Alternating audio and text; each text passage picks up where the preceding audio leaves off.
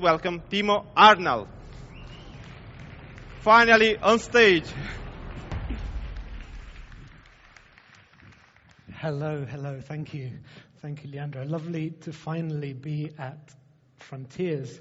It's taken me a long time to get here, and I seem to have uh, ended up in front of the biggest screen I've ever seen. I know what it feels like, or what it must have felt like to do a Steve Jobs keynote in front of this huge thing. Um, I can't promise anything like that, though. Uh, so, my name is Timo Arnall. I um, uh, I'm a designer who emerged from a film background. I used to make films and, and advertising.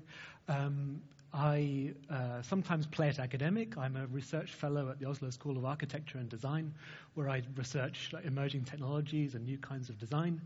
And I'm also a creative director at uh, the London based design studio called Berg.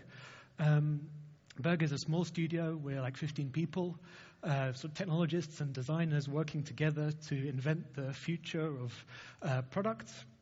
And we're just six, six and a half years old. I think I work there with some of the smartest people I know. It's very intimidating and very rewarding. Um, we do a lot of work at Berg that is about technology, um, and we. This is a diagram that Jack Schulze drew a long time ago to describe the kind of area that we work in. Um, it's a very kind of blunt reduction of ubiquitous computing down to things that use electricity, either batteries or power, uh, things that are connected by wires or radio, uh, and things that kind of engage with some kind of human behavior. Um, we design stuff in the middle of this. This is a product that we've been designing for a while. It hasn't been launched, but it's something that's been around for, for a long time. It's a product that we've aimed squarely at kind of reinforcing the strong social ties that you have with your friends, uh, rather than kind of social networks which kind of look at huge networks. This tries to reinforce very strong bonds. It's called Availabot, and it works a bit like this. Um, it's a little bot, a little figure of someone that you know, in this case, Matt Jones. Uh, when they're online, it stands up. When they go offline, it falls over. And when they go online again, yeah, you get the picture. So this is a very small uh, intervention as a kind of physical product, as a way of reinforcing a certain idea about social networks. Um, so I wanted to talk a bit today about uh, the kind of new conditions for design that we, we see that we try we, we have to work amongst, work in, um, and how we, how we approach that, how uh, we, we try to work with, with the new materials that we, we have, the new technological materials, and, and what we kind of make out of it. And I think this goes together into something that we call cultural invention, uh, design as cultural invention. So, uh, our friend Dan Hill, he talks about the idea of dark matter and I, I, like the metaphor of dark matter. It's pulled from theoretical physics. It's kind of a, a metaphor for the 83% of the universe that we can't see. Um, and Dan Hill says that you know the, the, the, a lot of design, a lot of the stuff that we have to do is stuff that we can't see. Uh, there's politics, there's infrastructures, there's protocols, there's structures, there's infrastructure, there's new materials that are both invisible and visible. Um, we need to know about these things in order to do design with them and uh, it's changing very rapidly. Another friend of ours, and, and a, a, Berg alumni, Tom Armitage, also said that in, uh, the systems literacy may be the literacy for the 21st century. Um, a literacy with systems and literacy with infrastructures and the stuff that underlies our, our kind of the surface of, of, interaction is actually a really, really important uh, literacy to have. And it's something that we're going to have to engage with in design and edu- education and all sorts of places. So, taking as an example, um, you know, Availabot, on its surface, it's an incredibly simple USB peripheral, uh, but underneath, it's got this enormous amount of stuff that nobody ever sees. All of the, the, things about transport, the way that it connects to the internet, the way that it interfaces with USB, all of these things, all the way down to the physical. Uh, and then underlying all of that is Shenzhen in China, where this stuff actually gets made. Uh, which is another incredible kind of pot of dark matter that, you know, we have very little literacy in actually. There's only very large companies that get to have a literacy in the way that products get made in places like Shenzhen. So Availabot for us was a kind of experiment to see how manufacture works and to uncover some of these, uh, these kind of dark, the dark matter behind a simple looking product. One of the preoccupations that we have uh, is a kind of uh, a bit of a reaction against this language of seamlessness. Uh, we've heard even today sort of talk about transparency and invisibility, and there's a, we think it's a bit of, a, bit of a, uh, an unhelpful term to actually start looking at products, to start looking at the kind of interaction that we need to create. Uh, we end up with visions like this. This is Microsoft's future office video, um, which to me is very cold and very has has very little below the surface of the interaction. It's very beautiful. It's very high production value, um, and it's all about kind of seamless interfaces with the world. Very beautiful, very nicely produced, but I don't think there's much meaning there. And this is what I think this is what you end up with if you take the kind of rhetoric of, of ubiquitous computing, of seamlessness, of invisibility, of transparency. This is what you end up with. It's kind of a kind of cold vision of the future where everything is kind of presented to you as you need it, and car windows start changing, and augmented reality happens, and it all looks a little bit, a little bit strange and a bit. It's not exactly the the future that I want. So I think you know, the interfaces that we're using are the primary surface through which we interact with culture. They're not disappearing, they're becoming more visible, they're becoming more present. Uh, and I think that might be a fine thing. That's actually fine. Designers, we're very good at dealing with materials. Like the material reality of design, design has been very well understood for a long time.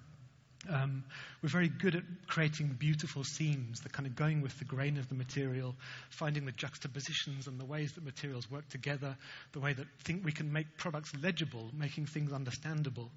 Uh, we're very, very good at that. Um, we strive for a kind of design that makes things legible. And I think seamlessness is not the right model for designers to use.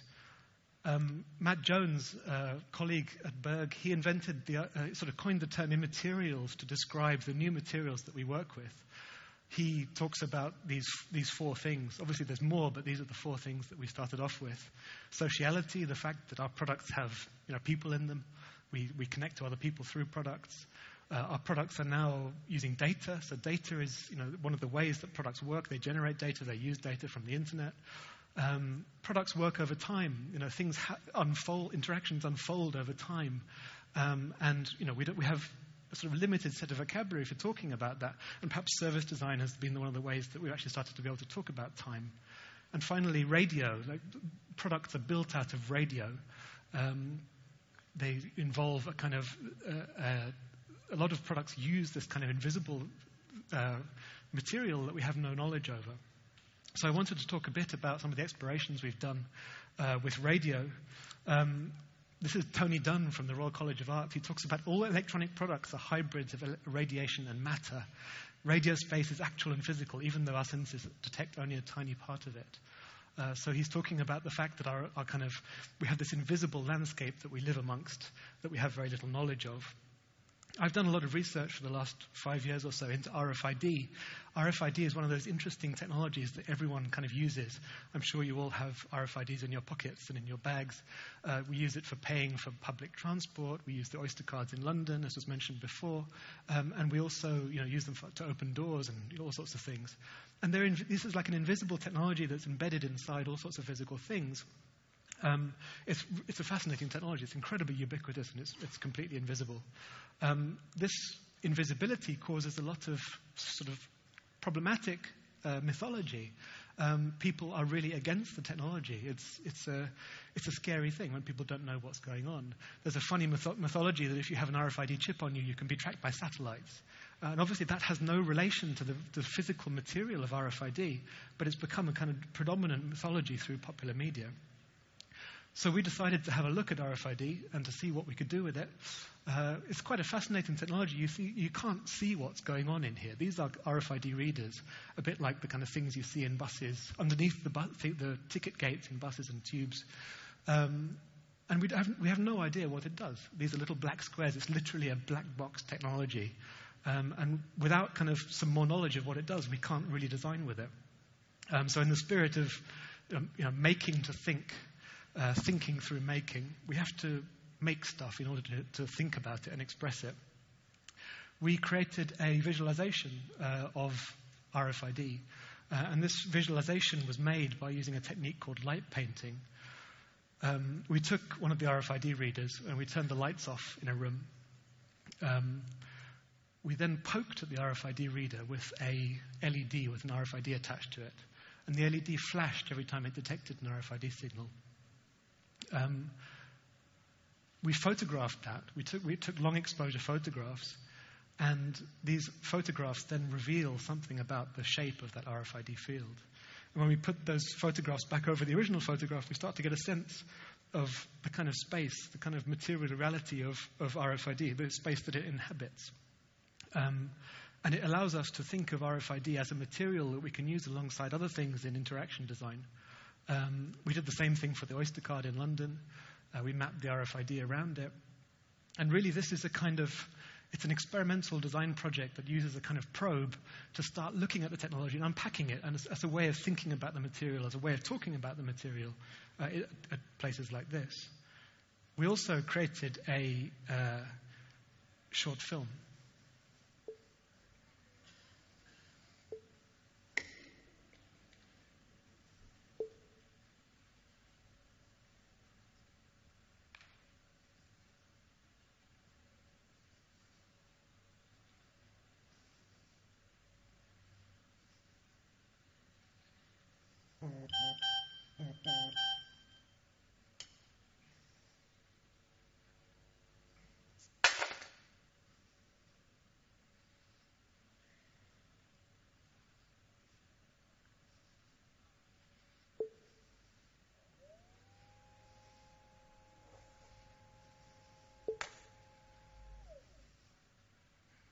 So this very short film takes the trope of a chain reaction and inverts it by saying that nothing touches. It's all about proximity and interaction and radio and things that happen at a distance. Uh, and it takes on that kind of cultural trope of, of, uh, of, chain reactions. Has anyone seen Fischli and Weiss's The Way Things Go? It's like half an hour of kind of chemical reactions. It's a beautiful film. So we wanted to take on a kind of existing thing and turn it into something that makes a comment about the sort of immaterial reality of the technologies that we have to work with. So the second thing, the, the kind of new and emerging kind of condition for design is this uh, the fact that we're starting to work with products that are smart, um, with algorithms and systems that have a sense of the world and can have some agency in that world. Uh, this was Guardian, the Guardian newspaper in London. Uh, it recently talked about 20, 20 reasons to be cheerful in 2012. This was number one because you're about to have a decent conversation with a robot. Obviously, this is clearly, you know, this is fired by Siri. Siri is a, is, has become a kind of cultural trope. It's become something that everyone talks about when they think about uh, the kind of the, the, the invasion of, of uh, smart products and, and smart uh, systems into, into our products and into our lives. Um, it's made us think differently about the iPhone. The iPhone is now different, a different object now that Siri exists. We have to treat it slightly differently. I'm very fascinated by, by how we're having to treat it differently. This is a mapping of uh, a Roomba robot, uh, a sort of a, electronic vacuum cleaner that cleans your house. Um, it's really interesting that we have these things, some people own these things, but we have very little idea how they actually work. So, this is a light painting of all the, the movement that a Roomba takes as it hoovers someone's be- uh, bedroom. Uh, it's kind of an alien picture, but it's quite beautiful. Here's another mapping of someone else's house by a Roomba. Kevin Slavin at Lift in 2011 talked about the fact that with algorithms, we can write the algorithms, but we can't read their behavior. We end up with things like the flash crash of 2008, where you know, no one knows why so, so much money was written off the stock market because of some, algorithms, some choices made by algorithms. So we're living alongside objects that now have some kind of behavior and motive and agency. Um, and we, we have to find new tools to understand the way that they work. This is fascinating. This is a review of a Evolution Robotics Mint automatic hard floor cleaner 4200 on Amazon, um, where the reviewer has had to, it, there's such a complex product that the reviewer has had to resort to personality and character in order to review it. Um, the personality of the bot is okay. It's more like a, a clinical, efficient nurse doing its job It isn't quite as chipper as other cleaning bots, but it gets the job done. So the Amazon review, the very popular Amazon review, is reviewing this Hoover as if it was a character, as if it was a living being. I think that's really significant. So research by Friedman says that you know people. This is research into into the Sony Aibo robotic dog that came out a long time ago. 75% of the contributions confirm the understanding of Aibo as a technological gadget, but at the same time, 60% of the contributions confirm the understanding of Aibo as being a, as a being with an inner mental life. Friedman and her colleagues continue, conclude that many owners of Aibo are fully aware that Aibo is a technological gadget, but Aibo simultaneously awakens feeling, feelings in them as if Aibo were a living being. So, s- some a large proportion of owners of Aibo think of Aibo as something that has a, a, a sort of inner life. This kind of echoes things that we see with, with uh, popular media. Um, John Lasseter, in a very interesting quote in the Steve Jobs book, talks about how the fact that products have an essence for the, to them, a purpose for which they were made. If the object were to have feelings, these would be based on its desire to it, fulfill its essence. The purpose of a glass, for example, is to hold water. If it had feelings, it would be happy when full and sad when empty. So it's a very common trait to think about objects and products as kind of things that have feelings in them. It's not something that's alien to us at all. It's the same reason why we feel sad for Big Dog. It's the same, you know, we have, we have feelings for this, uh, this poor robot.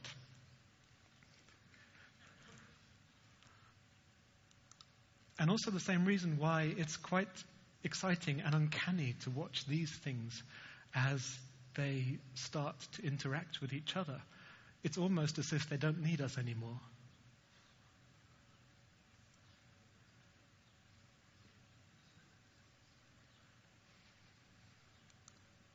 So, Rodney Brooks is a professor of AI um, in the States.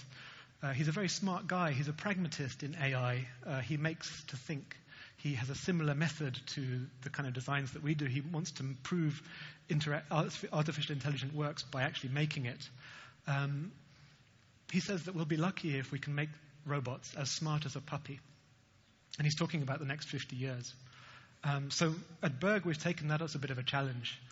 And we're wondering what it would take if we could make all of our products as smart as a puppy. Uh, and, you know, what if we could think about products as companions, as a kind of companion species, um, whether be they kind of, you know, pets or houseplants, we don't know yet. Um, but it's a, it's, a, it's a way of thinking about our products as companions rather than as interfaces and UIs and tools, as thinking about them as, as something that we live alongside rather than something we use. I guess our first venture into this area is a product called Little Printer. This is a proposal for a new way of thinking about uh, uh, connected products. It's a small uh, thermal printer that every day, as many times as you want, prints a small uh, newspaper, a tiny mini newspaper that's pulled from your social web, pulled from your networks, pulled from the things that you subscribe to.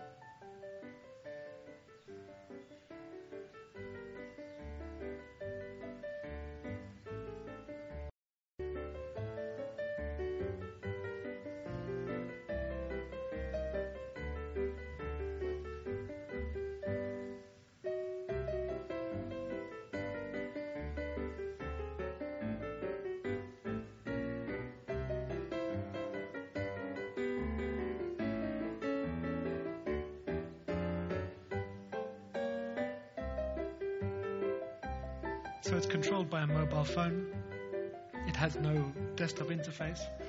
Um, it's a way of thinking about printers in a world where we don't necessarily have desktop computers, where things are much more likely to be controlled through, through mobile phones than through, uh, through the web or through, through computers.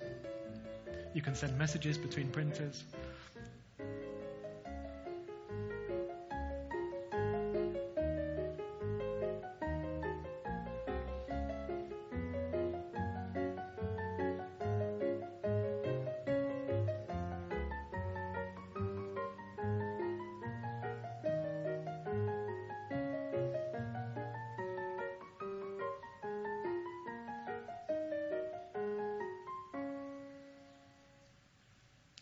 The plan is to launch Little Printer in the very near future.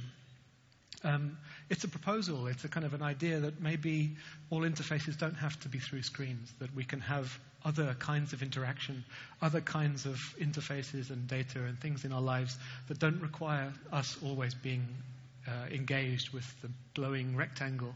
Uh, and there's something very lovely about paper, the way that paper, in, in, in many ways, kind of folds into our wallets, folds into our sketchbooks, goes out in the world, gets pinned on fridges, gets pinned into the world. It becomes much more of an artifact of, of our world than, than appearing at an iPhone screen or an iPad screen.